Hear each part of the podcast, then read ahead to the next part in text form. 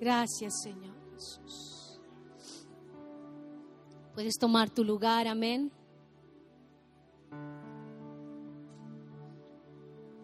Mirad cuán bueno y cuán delicioso es habitar los hermanos juntos en armonía, amén.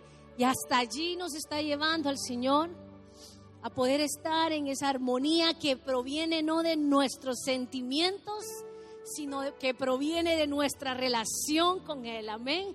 Es una armonía inquebrantable. Es una armonía que sobrepasa nuestras emociones, que sobrepasa nuestros sentimientos. Amén. Así que hoy le vamos a permitir, hemos orado para que Él nos hable en este día, para que Él pueda hablar a nuestro corazón. Hemos tenido una semana maravillosa. Decimos amén a aquellos que asistieron a la universidad. y es hermoso escuchar la voz de Dios. Yo le decía a mi grupo el día viernes, o puedo decir el día sábado en la madrugada, es hermoso escuchar la voz de Dios, es deleitoso escuchar la voz de Dios, pero es más hermoso y más deleitoso poder obedecerla.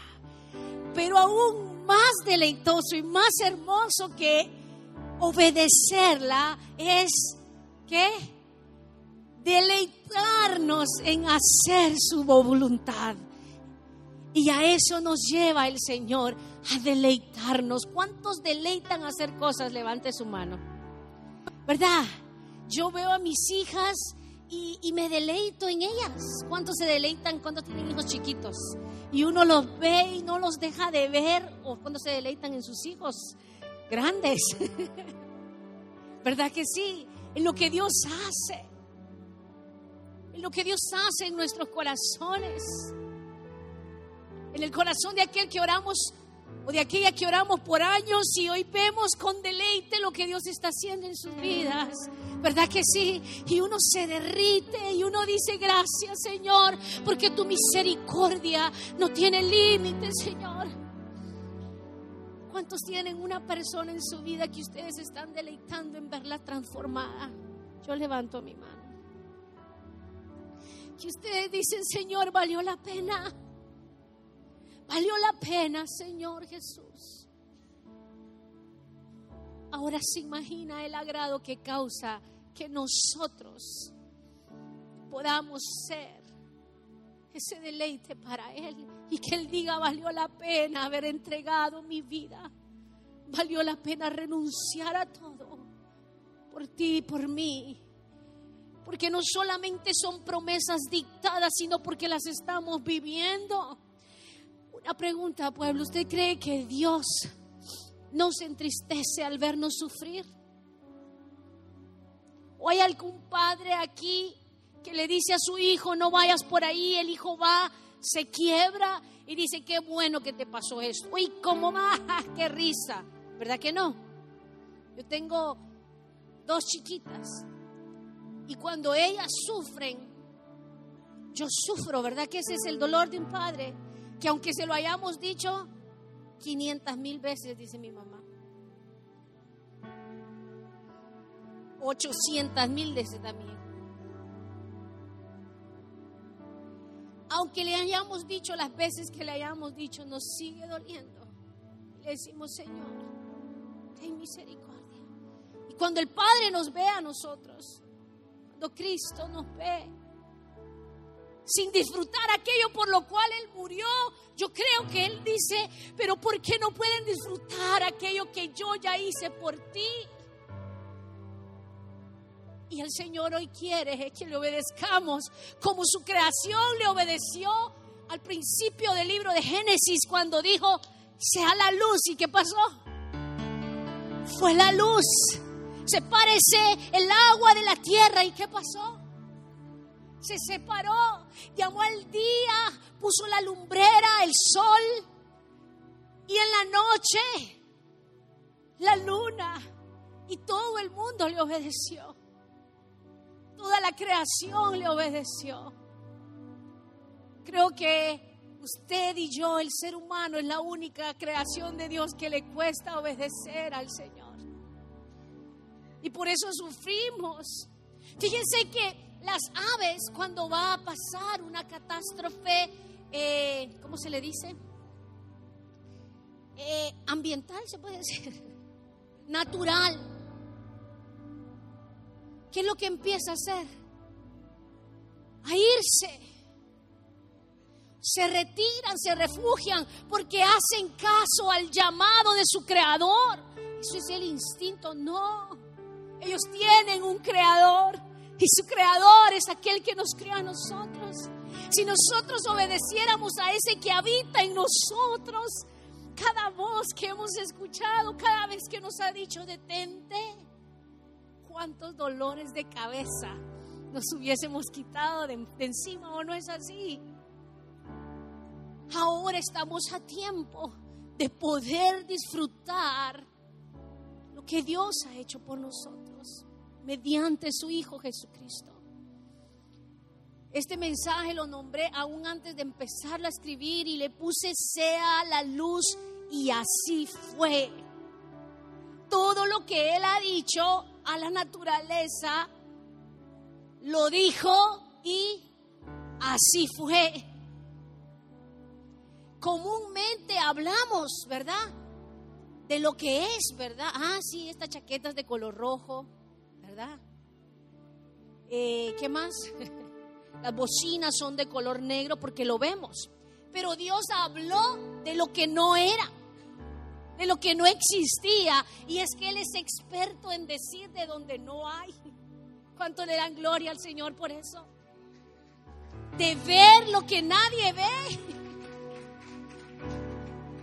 Yo tengo a alguien en la congregación que vino como una señorita a la iglesia. Y me acuerdo que pasaba el tiempo, pasaba los años, no le voy a decir su nombre, Jennifer Rodríguez. Y ella me decía en sus luchas, hace muchos años, no es que no las tenga, pero en sus luchas de esos años, y me decía, mamá, ¿qué es lo que tú ves? Porque yo no lo veo. Y hay una frase que ella siempre me dice y me dice, gracias por pelear por mí y por nunca haber dejado de ver lo que viste en mí. Que vio Cristo en la cruz por ti y por mí. Que vio Cristo de Alan. Que fue digno de morir. Que vio Cristo de Esteban. Y conmigo, que vio Cristo de mí. Que lo motivó a morir que vio Cristo de Edwin, que lo inspiró a dar su vida, que lo sostuvo en su agonía y dijo, lo voy a hacer. Y así fue. El pastor nos ha hablado de una vida de Cristo en nosotros y lo hemos predicado, 21 temas tratando por casi un año y medio de que Cristo mora en nosotros, que Él es el Cristo que está en nosotros, ¿verdad? Y es verdad, así lo es. Pero hay poca manifestación de lo que Él es en nosotros. ¿Cuántos están de acuerdo? Porque si nosotros fluyéramos a la plenitud de su presencia, estaríamos en otro nivel espiritual estaríamos sin problemas o con problemas, pero no haciéndole caso. Y el Señor entonces habla, dice y es hecho. Lo vemos en Génesis. ¿Por qué no vamos rapidito al principio de la creación? Son versículos. Yo le decía hoy en la madrugada al Señor y le decía, pero si esto yo, yo leí, diríamos muchos, un millón de veces. Pero hoy he encontrado un deleite en entender esta palabra. Dice la palabra del Señor en Génesis capítulo 1. Perdón, ando buscando mis ojos, mis otros ojos. En el principio creó Dios, ¿qué dice? Los cielos y la tierra y la tierra estaba desordenada y vacía, y las tinieblas estaban sobre la faz del abismo, y el Espíritu de Dios se movía sobre la faz de las aguas. Ahora digamos todos el tres, todos juntos. Y dijo Dios, sea la luz. Y fue la luz. Y vio Dios que la luz era buena. Y separó Dios la luz de las tinieblas. Y llamó Dios a la luz día y a las tinieblas llamó noche. Y fue la tarde y la mañana un día. Luego dijo Dios, hay expansión en medio de las aguas y, se, y, y separe las aguas de las aguas. E hizo Dios la expansión y separó las aguas que estaban debajo. Acompáñame a terminar de leer este versículo de la expansión de las aguas que estaban sobre la expansión y todos decimos, y fue así. Podemos decirlo más, más fuerte, y fue así. Usted se imagina que creyéramos a esta dimensión la palabra del Señor, las promesas del Señor en nuestras vidas. Las promesas del Señor en nuestras vidas las pudiéramos creer de esta manera. ¿Con qué autoridad pudiéramos caminar? ¿Con qué libertad pudiéramos vivir? Nótese que estoy diciendo pudiéramos, porque no creo que yo esté viviendo ni una buena parte de esta dimensión que el Señor pide de nosotros. Cuando yo leía Génesis hoy, le decía, Señor, si tan solo tu creación te obedeciera a algo que ya fue establecido en su palabra, a algo que Él ya dijo de ti y de mí. Hubieron hombres en el Antiguo Testamento y en el Nuevo Testamento que se aferraron no a la circunstancia ni a lo que estaba rodeando su vida, sino se aferraron a lo que Dios había dicho. ¿Cuántos están aferrados a lo que Dios ha dicho en sus vidas? ¿Cuántos por momentos tambalean, pero de repente se acuerdan de lo que Dios un día habló, se agarran de eso y dicen, no, me voy a soltar? Pero es tan fácil soltarnos. ¿Sabe? Es tan fácil como que Dios nos ha dicho que Él quiere su carácter, su mansedumbre en nosotros, su templanza en nosotros, su dulzura en nosotros. Sin embargo, muchas veces volteamos a nuestros hijos y a nuestro esposo, a nuestra esposa y decimos, así soy yo. A mí nadie me va a cambiar. Yo no estoy hablando mal. Y es cuando peor estamos, porque estamos más ciegos. ¿Será que le vamos a permitir a Dios llegar hasta allí? Porque no te olvides que por eso murió Él. Él busca la armonía de tu hogar, de ti con tu esposa si la tienes o tu esposo, de ti con tus hijos, con tus nietos. Él busca que tú y yo vivamos a esa plenitud. ¿Cuántos dicen gloria al Señor? Ahora mi pregunta es, ¿la estaremos viviendo? ¿Verdad que no? Nos es tan difícil morir a una respuesta.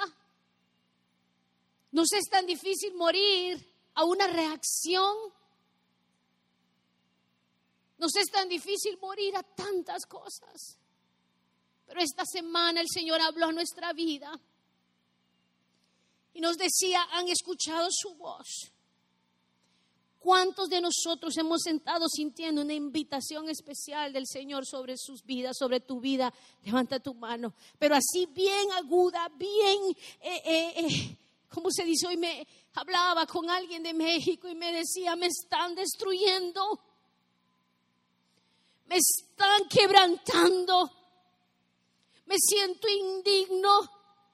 Y yo le decía, estás en el mejor camino Estás en el mejor momento de tu vida porque Él está abriendo tus ojos para ver lo que antes no veías y caminabas y te sentías bien respondiendo mal y creías que tú estabas bien.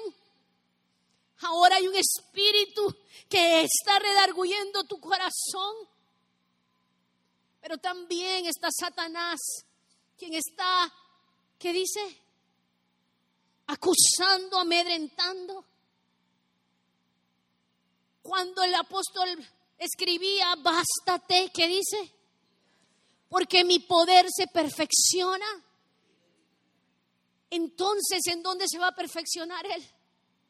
Entonces nuestra debilidad puede ser causante de un crecimiento grande si le permitimos al Señor que obre en nosotros.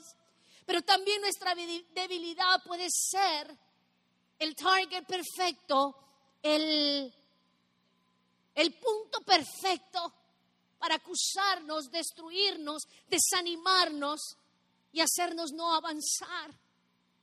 ¿Qué voz quieres escuchar? Aquella que dijo al principio, sea la luz y así fue. No eres tú, ya no vivo yo, ya no vives tú, sino que Cristo en ti. ¿Cuántos años has pasado con el mismo carácter, con la misma forma de pensar, con la misma boca? con los mismos conflictos interiores. Él ya dijo, pues que se haga por nosotros sus hijos. Todo lo que Él quiere hacer, ya lo dijo. No hay una sola palabra de la restauración que tú y yo necesitamos que Él no la haya hecho ya en esa cruz, en ese sacrificio. Y lo hermoso del sacrificio del Señor es que no solo murió, diga conmigo, no solo murió hay mucha gente que muere por una causa. Lo vemos hoy más que nunca, ¿verdad? Los héroes de la revolución, gente que por la libertad de un pueblo ha pagado con su vida, ¿verdad? Lo vemos con dolor. Pero hubo alguien que pagó ese precio, pero no se quedó allí que pagó y venció a la muerte. Y le dijo, ¿dónde está, oh muerte, tu aguijón? Y dónde, oh sepulcro, tu victoria. Por eso Él ya dijo sobre tu vida, sobre tu familia, sobre tu carácter, sobre tus luchas, sobre tus afanes, sobre tus miedos, sobre los gigantes que se levantan en nuestras vidas. Él ya dijo, Solo tomémonos de su palabra y caminemos en pos de Él y venzamos. Esta semana el Señor nos hablaba de una forma poderosa, pero no se puede quedar solo allí, no se puede quedar en su voz. Hay gente que Dios le habla todo el día y Dios me habló, y Dios me habló, gloria a Dios por eso. Usted no se ponga a juzgar y será que Dios le habló tanto. Dios tiene muchas formas de hablar. Pero hay gente anonadada con lo que Dios habla, pero Dios no quiere que tú te quedes anonadado de lo que Dios habla. Dios quiere que tú lo dejes a Él anonadado por obedecer y deleitarse en su poderosa voz. ¿No es muy distinto eso? Él nos está invitando a que verdaderamente le permitamos trabajar hasta en lo más íntimo de nuestras vidas en lo más vergonzoso, en lo más sucio, en lo más oculto, en lo más escondido. Porque tu vergüenza puede ser la victoria de Cristo sobre ti y los tuyos. Porque el patrón de una generación en tu familia te puede llevar a cambiar el curso de pecado sobre tu vida, porque sabemos que aquellos que estamos en Él, toda maldición fue cortada. Y en lugar de aferrarme al pasado de mi abuelo, de mi tatarabuelo, de mi madre, de mi padre, yo me aferro a lo que él dijo. Y él dijo que en él están cortadas todas las maldiciones. Yo solo me voy a encargar de no abrir puertas. Nada más. Dile, Señor, ayúdanos a ver a esta dimensión tu palabra. Ayúdanos, Señor Jesús a dejarte entrar en cada rincón de nuestras vidas. Los mensajes de cambio y restauración se convierten muchas veces en motivacionales, pero más que una porra, hoy quiero inspirar su vida a creer en su palabra, en lo que ya fue dicho no hay por qué sigamos siendo los mismos cristianos de hace un año, de hace dos meses, de hace tres meses, de hace 20 años, de hace 15 años. Di conmigo, Dios todavía tiene que hacer mucho en mí, mucho en mí. Ay, pero gracias le deberías dar a Dios que me conoces de esta manera, porque antes, no, pueblo de Dios, no es la manera de, expresarnos de su gracia. Dale gracias a Dios por lo que hizo, en ti. Pero creamos que hay un cambio continuo en nuestra vida. No nos quedemos detenidos. No le pongamos freno al Señor. No dejemos que Él llegue hasta cierta área. Dejemos que Él se adentre en nuestro corazón hasta el rincón más oscuro. En mi casa no había tanta luz. Y ahora mi esposo quiere hacer de mi casa, de nuestra casa, un estadio de. Ya saben las mujeres lo que pasa cuando hay un estadio de fútbol en la casa, ¿verdad? Y anda como niño chiquito jugando con el teléfono que las apaga, que las enciende. Y las niñas, ¿quién prendió la luz? Tiene juguete nuevo.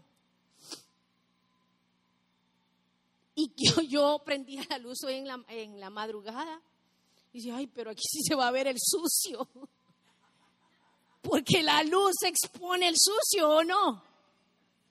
Cuanto más hay de Cristo en nosotros, más más a flor sale nuestro yo. No nos conformemos con lo que somos. Que hoy te coma la silla y decir, ¿cómo puedo yo decirle a mi familia que está bien como soy? ¿Cómo puedo decirle yo a mis hijos, a mi esposa, a mi esposo, a mi jefe? Dale gracias a Dios que como me conociste ya ahora sí, porque antes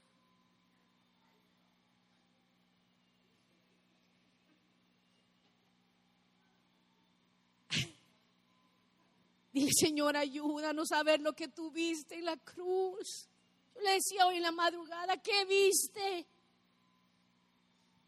Déjame ver lo que tú viste.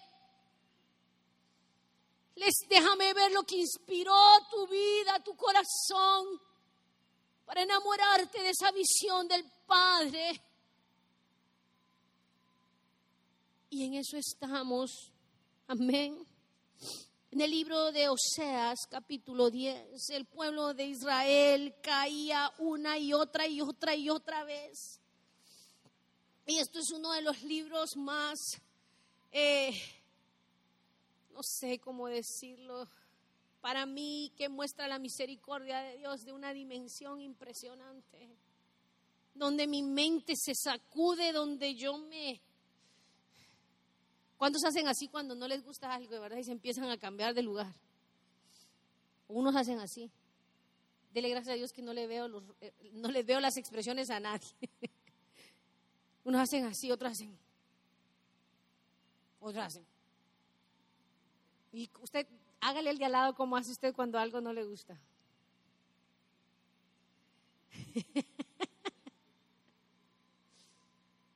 Pero somos expertos o no? Ahí dijo alguien, yo lo digo enseguida con la boca. Señor, dile ayúdame, ayúdame, ayúdame, ayúdame, Señor. A creer que mi ser no es gobernado por mi carácter. Que mi ser, que mis ojos, que mis labios, que mis manos son gobernados por aquello que tú dijiste que fuera y se debe de hacer en mí. Amén. En el libro de Oseas capítulo 10, 12, dice así, sembrad para vosotros en justicia. ¿Sabe cuándo escribió esto el profeta? Cuando le escribió Dios esto, porque esta es palabra de Dios a través del profeta.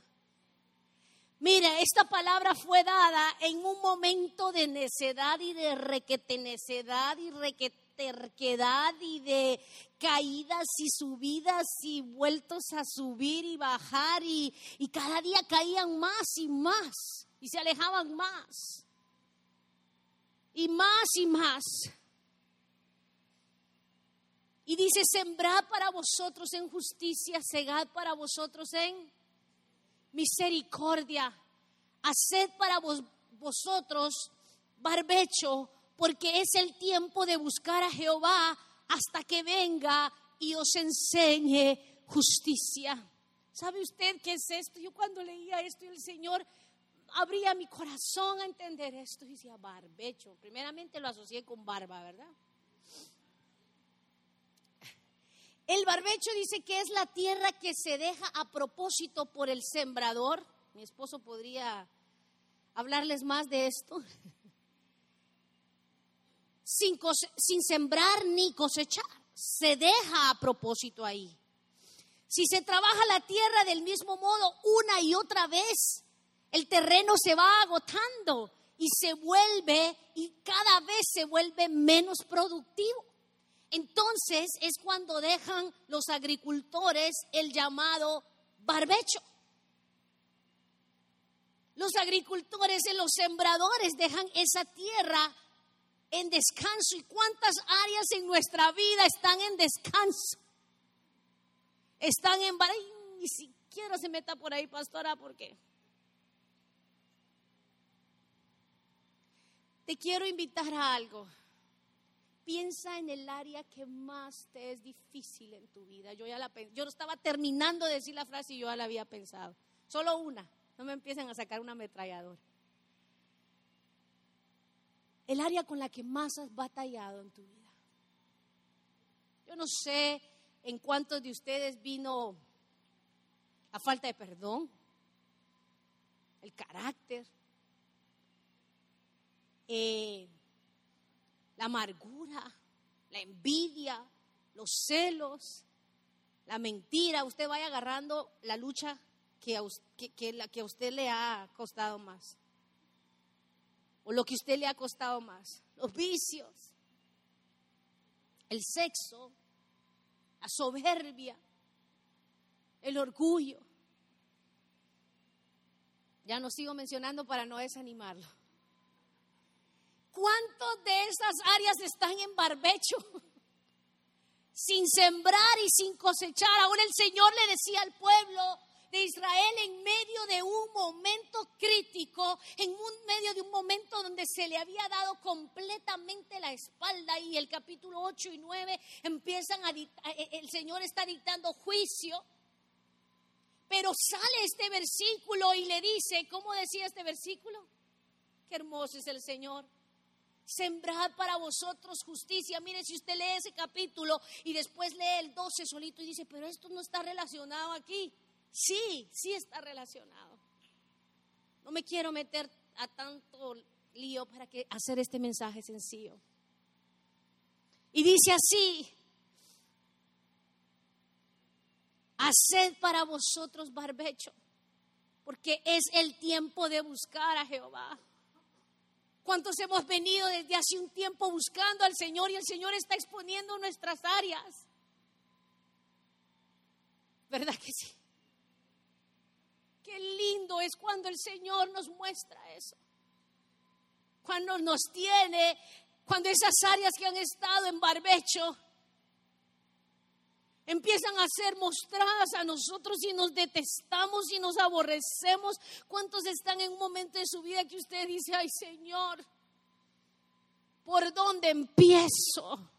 Levante la mano, por favor, si usted está ahí. Y usted dice, Señor, ¿cómo le hago entrada? ¿Cómo, Señor? Obedeciendo no te voy a decir escuchando su voz porque Él nos habla a todos. La cuestión es cuánto le obedecemos. Ahora esas áreas que han estado en barbecho, sin sembrar ni cosechar. Cuando Seas utilizó repentinamente esta ilustración, a mi mente lo primero que vino es quién es el sembrador. Él es el sembrador. Y hay áreas en nuestra vida que han estado en barbecho, pero es hora de que esas áreas empiecen a ser sembradas y esa siembra, siembra empiece a cosechar. No tengamos miedo. Dejemos que esas áreas empiecen a florecer. Permitámosle a Dios que aunque pasemos por humillación, Él trabaje en esas áreas que estaban escondidas, pero ahora se están siendo evidentes. Dale gracias a Dios si hay áreas que se están evidenciando en ti. Porque eso significa que hay alguien trabajando dentro de ti y es su Santo Espíritu que mora en nosotros. Porque no le damos una ofrenda de palmas al Señor? Cuando Seas utilizó repentinamente la ilustración acerca de los campos y la cosecha, hablaba de la tierra que ya estaba lista para recibir semilla. Y el Señor te ha llevado a un nivel, a una estatura, a un compromiso, a años, donde no podemos seguir teniendo estos terrenos en barbecho. Necesitamos permitirle a Él que trabaje, que trabaje. Yo no sé si el Señor le está hablando, pero a mí me está hablando en gran manera. Que el Señor trabaje en nuestros corazones, pastora, pero si de eso está toda la vida, sí, de eso consiste nuestra vida. Que Él siga exponiendo a medida que Él traiga más luz y que nosotros le permitamos que haya más luz de Él en nosotros, más luz de Él en nosotros que es, dígame iglesia, más palabra, más oración, más ayuno, ¿qué más? Más obediencia. La obediencia trae luz. La obediencia trae más obediencia. Y la desobediencia trae más desobediencia. Por eso la Biblia dice, el que esté limpio, que se limpie más. Nos habla aquí en Osea de una tierra que está lista para recibir la semilla. Y esa semilla ya no fue dada. Es una tierra que ha estado ahí por tiempo, pero el Señor quiere sembrar y cosechar en esas áreas de nuestra vida. Está, lista tu vida y mi vida para que Él trabaje en el barbecho de nuestros corazones. ¿Cuántos tienen terrenos que no quieren ni adentrarse allí porque da miedo?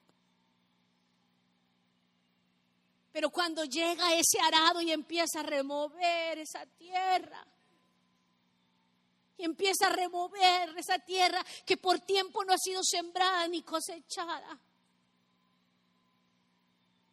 Esa semilla empieza a dar fruto y tu familia lo empieza a disfrutar. Decimos amén. Y la iglesia lo empieza a disfrutar y en tu trabajo lo disfruta y la sociedad disfruta de lo que el Señor puede hacer en medio de nosotros. Esta ley de la tierra y el barbecho es una ley que contiene uno de los secretos más importantes para vivir una vida fructífera. No olvidemos aquello que fue una área en nuestra vida, porque sin duda si volvemos el Señor quiere seguirnos podando. No estoy hablando de vivir bajo culpa ni condenación, estoy, estoy hablando de vivir una vida recordando lo que Él hizo, lo que Él vio y dijo que así sea. Y así es.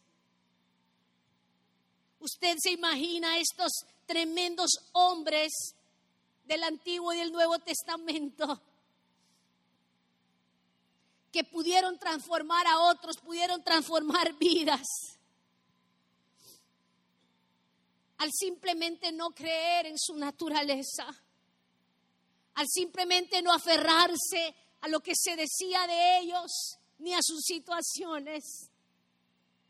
Que el Señor nos ayude ¿Por qué no tomas unos 30 segundos, cierras tus ojos en este momento y buscas la tierra que ha estado en barbecho en ti?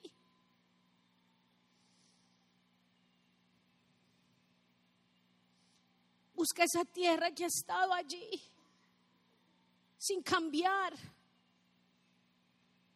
sin ser transformada. Si nosotros puede abrir sus ojos, llevamos esto a lo espiritual.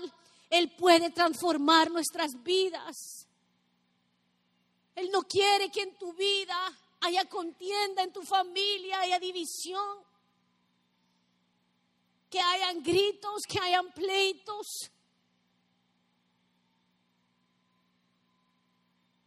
¿Qué dirían de nosotros si nos pusieran una cámara en nuestros hogares? Y al que se para a predicar o a recibir a alguien en la puerta, por eso yo no sirvo, dice la gente. ¿Para qué? No, servir a Dios es parte de nuestra acción de gratitud al Señor. Servirle es parte del agradecimiento. Y Él se agrada a que su pueblo le sirva. No, yo por eso mejor no sirvo para no tener problemas. Estamos fuera. Pero entonces todos tienen que servir, sí, porque el servir nos alinea. pero hay mucha gente sirviendo más desalineado. Su problema. Usted sirva alineado. Compartíamos con el pastor, y, el pastor Frank Anderson y el pastor Erwin le decía, nosotros como familia crecimos viendo tal vez los peores ejemplos que pudieran inspirar nuestras vidas en sus hogares, en los hijos de los pastores, como usted quiera llamarle. Pero hubo algo que pasó en nuestros corazones.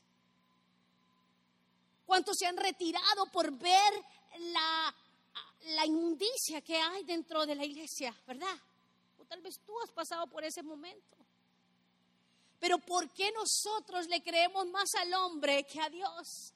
Porque en lugar de decir, yo no lo hago porque mira ese, ¿por qué nosotros no decimos yo no voy a ser como ese? Porque yo sí voy a obedecer, porque yo sí voy a dar testimonio. Y eso sucedió en nosotros. Nosotros dijimos, no vamos a ser así. Vamos a ser una familia que pueda inspirar. Y aunque tenemos errores, si usted conociera los errores de mi familia, saldría huyendo, pero como no le hemos creído al pecado de nuestra generación, sino que le hemos creído a lo que Cristo hizo en la cruz del Calvario, para que mi generación no cante lo que las generaciones pasadas en mi familia cantaron. Ese es el poder de la cruz y de su resurrección que nosotros le permitamos a Él obrar. Que nosotros digamos sí a su llamado. Que cuando nosotros empecemos a ver en nuestros hijos un comportamiento de aquel que hubo cuando nosotros éramos pequeños o cuando éramos, o del abuelo, o del, ay, mira hasta dónde está viniendo, tú le digas, diablo mentiroso, esta es una generación bendita, en donde tengo que cerrar puertas, porque lo primero que hacemos, ¿verdad? O le creemos a Satanás. O decimos, es que mira, es que eso viene en mi familia. Pero muy pocos dicen, ¿en dónde estoy abriendo yo puertas para que esto vuelva a mi familia? Porque hubo alguien que sin duda ya lo quitó. Pero como alguien lo quitó, sin duda alguien está abriendo puertas nuevamente para que vuelva a tomar dominio. ¿Cuántos quieren dejar de, tener ese barbecho en sus corazones? Yo le decía, Señor, muéstrame, muéstramelo, Señor. Y cuando llevamos esto al terreno espiritual, podemos vernos nuestras vidas que no se cambian, que no son redimidas, que permanecen oscuras. Acciones, hábitos, emociones y el profeta les decía, el profeta Oseas, ¿qué le decía? ¿Que qué decía ahí en Oseas 10? Que aquí, vuelvan a leer ese versículo. Pero dice, haced para vosotros barbecho, porque es el tiempo de buscar a Dios. Fíjate, ellos estaban pasando por este tiempo. Yo quiero que usted no se pierda en esto. Ellos tenían mucho, mucho barbecho porque no habían permitido su obra redentora. Era el tiempo de buscar a Dios para ellos. Pero ellos no lo estaban haciendo o lo estaban haciendo. Dice que se regresaban a sus cabras, a sus baales, a la idolatría, a la injusticia. Ahora el Señor nos está visitando. Nos está hablando, iglesia, de eso se trata o no nos está hablando. ¿Puede Él transformar? ¿Puede Él cambiar? Y esa tierra que ha estado ahí, el pueblo de Israel en ese momento no estaba para poder ser cosecha, poder ser usado, ese barbecho poder ser usado. ¿Por qué no estaba? Porque estaban alejados.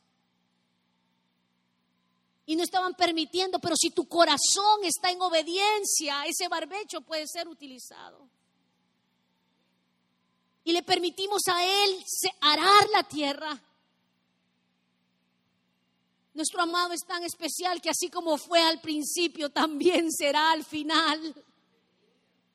Él dijo y se hará. Diga, Señor, tú has dicho de mi vida y que se haga, Señor. Él nos dice que tenemos un nombre por encima de nuestro pasado. ¿Cuánto le dan gloria al Señor por eso? Por encima de, nuestra, de nuestros errores, dáselo fuerte porque es para Él. por encima de nuestras vicisitudes. Yo me pongo a pensar cuando la mujer samaritana regresó al pueblo a hablarles de Cristo. Tal vez le tocó hablar a aquel hombre con el cual se había prostituido. Tal vez le tocó hablarle a aquel hombre o a aquella mujer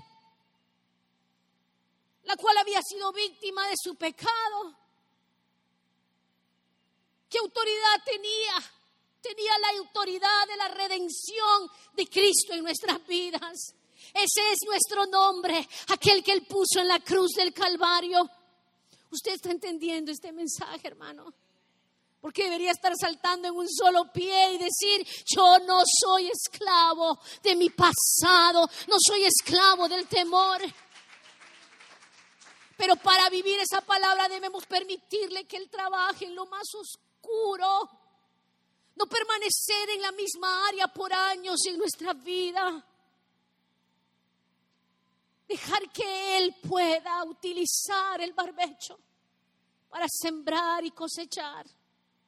Lo hizo con Abraham. ¿Cómo se llamaba al principio? Abraham. Génesis 17, 5 dice, y no se llamará más tu nombre Abraham, sino será tu nombre Abraham, porque te he puesto por padre de muchedumbre de gente. Su forma original era Abraham, padre, Irán, alto o excelso, porque su significado era el Padre Dios es excelso. Y usted dice, ah, pero qué nombre tan bueno que tenía. Ese es el significado de Abraham. Sin embargo, según la Biblia, Dios le cambia el nombre y le pone Abraham. ¿Y qué quiere decir Abraham? Padre de muchos. Sus circunstancias le decían, no vas a ser padre de muchos. Pero él le puso un nombre. Y conmigo, Dios tiene un nombre para mí. Y el nombre que tiene para mí no va según mi pasado. Dios hizo que el nombre de aquel niño ¿Se acuerda aquel niño que creció y su nombre era José? ¿Sabe qué significaba José? ¿Qué significa José? Él aumentará. Sea, él subirá, él aumentará. ¿Será que el inicio de la carrera de José tenía algo que ver con su nombre? Para nada. Salen con él los hermanos, lo venden, aumentó. No, no, lo querían matar, no se atrevieron. ¿Será que aumentó? No, ¿verdad que no? Después, ¿qué pasó? Lo tiraron a un, a un pozo, a una cisterna. Después lo sacaron de allí y lo, lo vendieron, lo vendieron y se fue como esclavo. Y como esclavo, ¿qué pasó? Pero como esclavo lo, lo subieron, él, él, empezó a subir, él empezó a aumentar por fin. Pero hubo alguien que quiso entorpecer su camino. No vea al que quiera entorpecer su camino. ¿Sabe cuál es nuestro error? Que nosotros tomamos nuestra lucha contra carne y sangre. Y cuando hay un mensaje como este y te dicen, no dejes que nadie entorpezca tu camino, usted le pone cara al que entorpeció su camino. Y hay una sola cosa que ha entorpecido su camino. Y es la obra del diablo que usted y yo hemos permitido. Así de sencillo. Y cuando José estaba ya subiendo, la mujercita se le ocurre una idea. La mujer de Potifar. Y lo meten preso. Pero estando preso, él hace cumplir la promesa de hacerlo aumentar. ¿Y aumentó o no aumentó? Entonces el nombre que él nos ha dado es el nombre que debe de prevalecer pero José honró al Señor en todo tiempo. Tú quieres que el nombre que te fue dado sea el nombre que respalde tu vida. Obedezcámonos, obedezcamos su voz y deleitémonos en él. Amén. Estamos terminando en el capítulo 2, 17. Dice, el que tiene oído, Apocalipsis 2, 17 dice, el que tiene oído oiga lo que el Espíritu dice a las iglesias. Al que venciere, ¿qué dice? Daré a comer del maná escondido y le daré una piedrecita blanca y en la piedrecita y en la piedrecita escrito un nombre nuevo, el cual ninguno conoce sino aquel que lo recibe. Tal vez nadie sabe por qué tú estás luchando, pero hay alguien que sí sabe cuál es tu nombre. Y tal vez tu nombre es mansedumbre, aunque seas un lobo ahora. Pero necesitas, necesitamos obedecer a su voz. Tal vez tu nombre en este momento es inestable, pero un día serás fragmento de roca, serás roca para muchos. También podemos recordar aquel nombre que aquel hombre que vivió en temor. Su nombre original fue Gidone. Su nombre significa el que mata. ¿Quién fue Gidone? Gedeón. Había alguien que le había dado el nombre a Gedeón. ¿Quiere ver cómo estaba Gedeón en el capítulo 6 de jueces? Si pueden ir ya al piano. Capítulo 6 de jueces, vamos rapidito, corriendo. Dijo el pastor Frank Anderson, esos numeritos, ese relojito que está allá es mi enemigo, dijo. Mire lo que dice acá. Los enemigos de Israel hicieron lo malo ante los ojos de Jehová y Jehová los entregó en manos de Madián. Los hijos de Israel hicieron lo malo ante los ojos de Jehová y Jehová los entregó en manos de Madián por siete años. Y la mano de Madián prevaleció contra Israel y los hijos de Israel por causa de los madianitas se hicieron cuevas en los montes y cavernas en lugares fortificadas. ¿Estaban, estaban asustados o no estaba asustado este pueblo? acampando contra ellos, versículo 4, destruían los frutos de la tierra hasta llegar a Gaza y no dejaban de comer en Israel ni ovejas, ni bueyes, ni asnos, porque subían en ellos y sus ganados y venían como sus tiendas en grande multitud como langostas. Ellos y sus camellos eran innumerables. Así venían a la tierra. ¿Para qué? Para devastarla. Vámonos rapidito al versículo 11 y dice, y vino el ángel de Jehová y se sentó debajo de encima de la encima que está en Ofra, la cual era de Joás, Aviserita, y su hijo qué? Gedeón estaba sacudiendo el trigo en el lagar. ¿Cómo se llama? ¿Cuál era el significado de aquel que estaba sacudiendo el trigo en el lagar? El que mata, para esconderlo de los madianitas. ¿Será que el que estaba, él, él estaba cumpliendo el significado de su nombre? ¿Qué es lo que estaba haciendo? Cuidándose porque estaba asustadito, tenía miedito que le quitaran todo esto. Y el ángel de Jehová se le apareció y le dijo, Jehová está contigo. Pero ¿cómo era este, este varón? Esforzado y valiente. Y Gedeón le respondió, ah, Señor mío, Si Jehová está con nosotros, ¿por qué nos ha sobrevenido todo esto? Él todavía no estaba viendo su nombre, él estaba viendo sus circunstancias. ¿Cuántos se siguen viendo su nombre? ¿Cuántos siguen viendo sus circunstancias y su pasado? Hoy Dios nos dice, yo te he dado nombre nuevo. Y su, tu nombre es redención. ¿Ha oído ese coro que dice, ya no soy un esclavo del temor, yo soy hijo de Dios? ¿Sí? Que ya no seamos esclavos del temor Jehová le dijo, ciertamente yo estaré contigo en el 16 y derrotarás a los madianitas como un solo hombre. Y él respondió, te ruego que si he hallado gracia delante de ti, me dé señal que tú estás hablando conmigo. Vaya y lea este pasaje, es hermoso. Y, y Gedeón le pedía una y otra señal y el Señor se la daba y se la daba y se la daba. Vamos al 25. Perdón, 28, por la mañana, cuando los de la ciudad se levantaron, he aquí que el altar de Baal estaba derribado. ¿Quién lo había hecho? Y el segundo toro había sido ofrecido en holocausto sobre el altar edificado. Ahora vamos a este versículo. Versículo 34. Entonces el Espíritu de Jehová vino sobre Gedeón y cuando éste tocó el cuerno, los abiseritas se reunieron con él y envió mensajeros por todo Manasés y ellos también se juntaron con él. Asimismo envió mensajeros a hacer Zabulón Neftalí, los cuales salieron a encontrarles. Y Gedeón dijo a Dios, si has de salvar a Israel por mi mano, como lo has dicho, he aquí que yo pondré un vellón de lana en la era. Y si el rocío estuviere en el vellón solamente, quedando seca toda la otra tierra, entonces entenderé que salvarás a Israel por mi mano, como lo has dicho. Y aconteció que qué?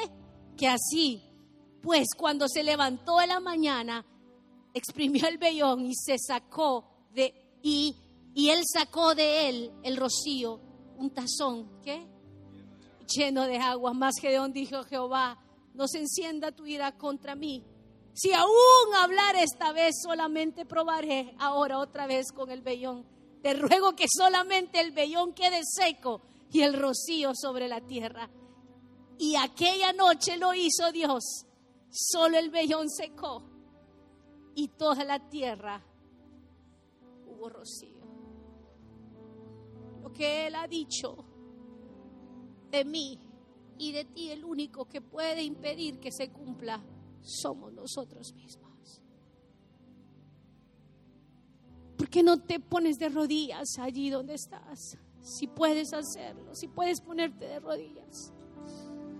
Y yo creo que hoy es un día de decirle, perdóname. Perdóname, Señor, porque he limitado tu poder. Quiero pedirle a los pastores si me ayudan a ministrar a las personas que, que el Señor pueda ponerles en su corazón.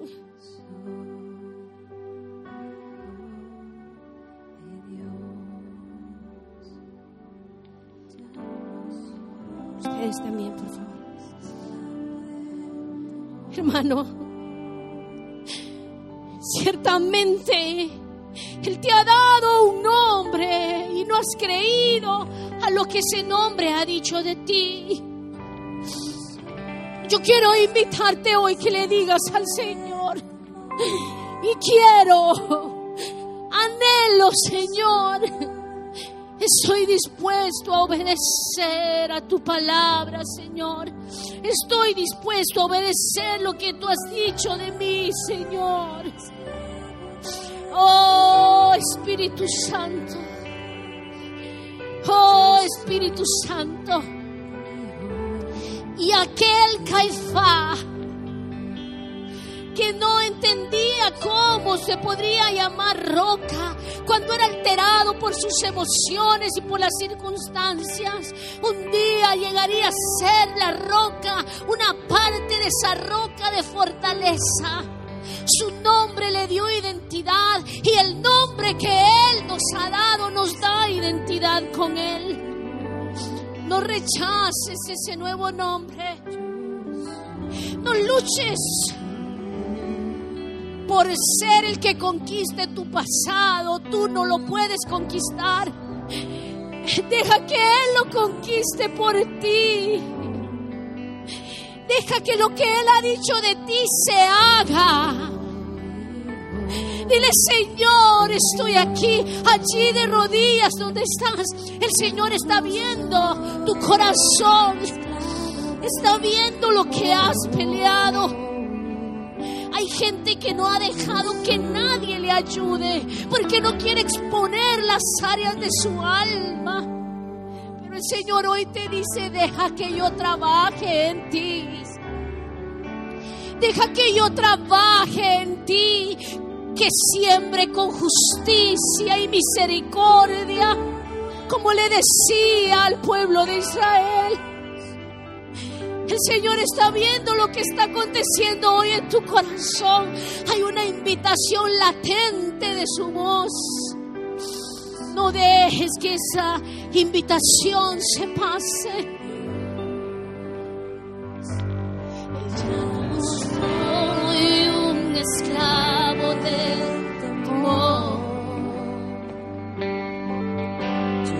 Soy hijo de Dios. Tú no eres esclavo del temor, soy un esclavo del temor. Yo soy hijo de Dios,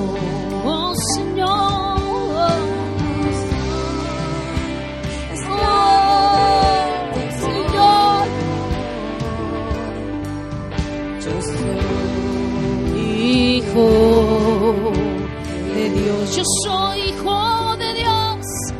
Yo soy hijo